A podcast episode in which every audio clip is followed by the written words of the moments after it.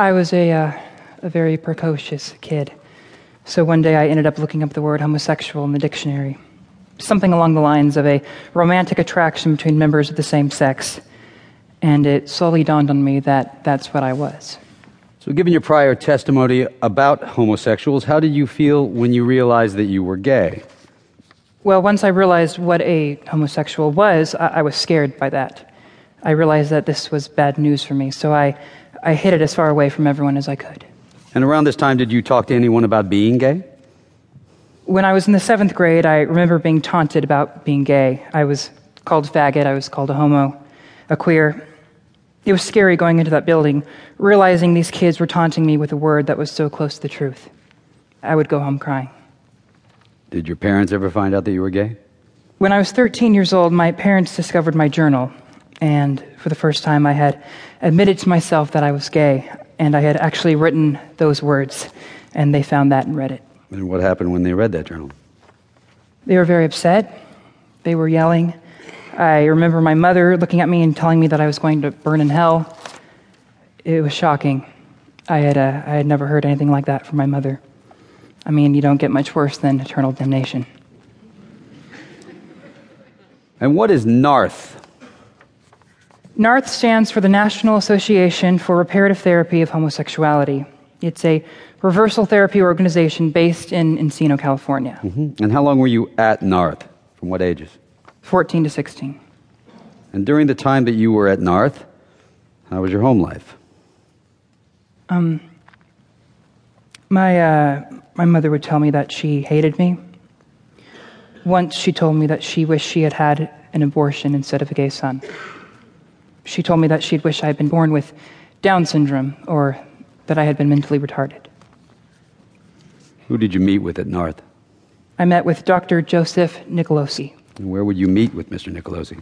I did actually fly out to California to do in person sessions. I recall Nicolosi saying that, you know, homosexuality is incompatible with what God wants for you, and your parents want you to change, and that this was a bad thing. Now, were you given any advice on how you would be able to suppress your homosexuality in these therapy sessions? I remember it was a general admonishment, but not a specific technique, no. No further questions, Your Honor. Mr. Cooper, you may cross examine.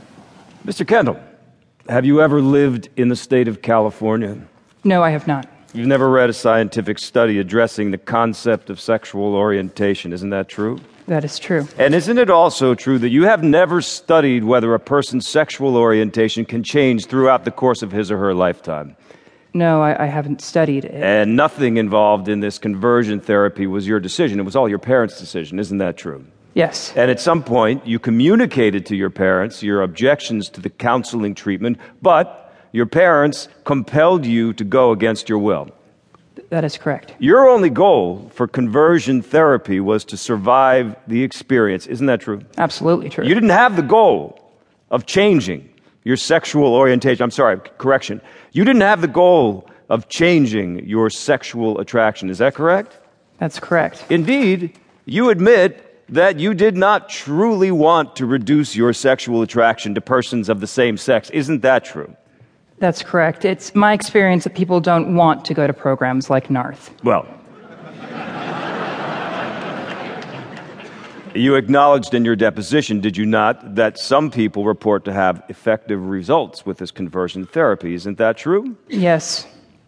I have no further questions, Your Honor. And was this therapy successful in that you were able to suppress your homosexuality? Nope, I was just as gay as when I started.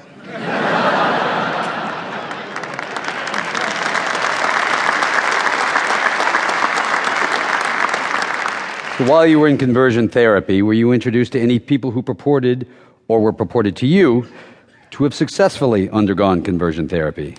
I remember during one of the group therapy sessions, Nicolosi trotted out his perfect patient, the, the guy who had been cured of his homosexuality, and, and his name was Kelly. And did meeting Kelly have any impact on your views of conversion therapy? I remember once when Nicolosi stepped out of the room, we were talking amongst ourselves, and Kelly told me that later that night he was going to a gay bar.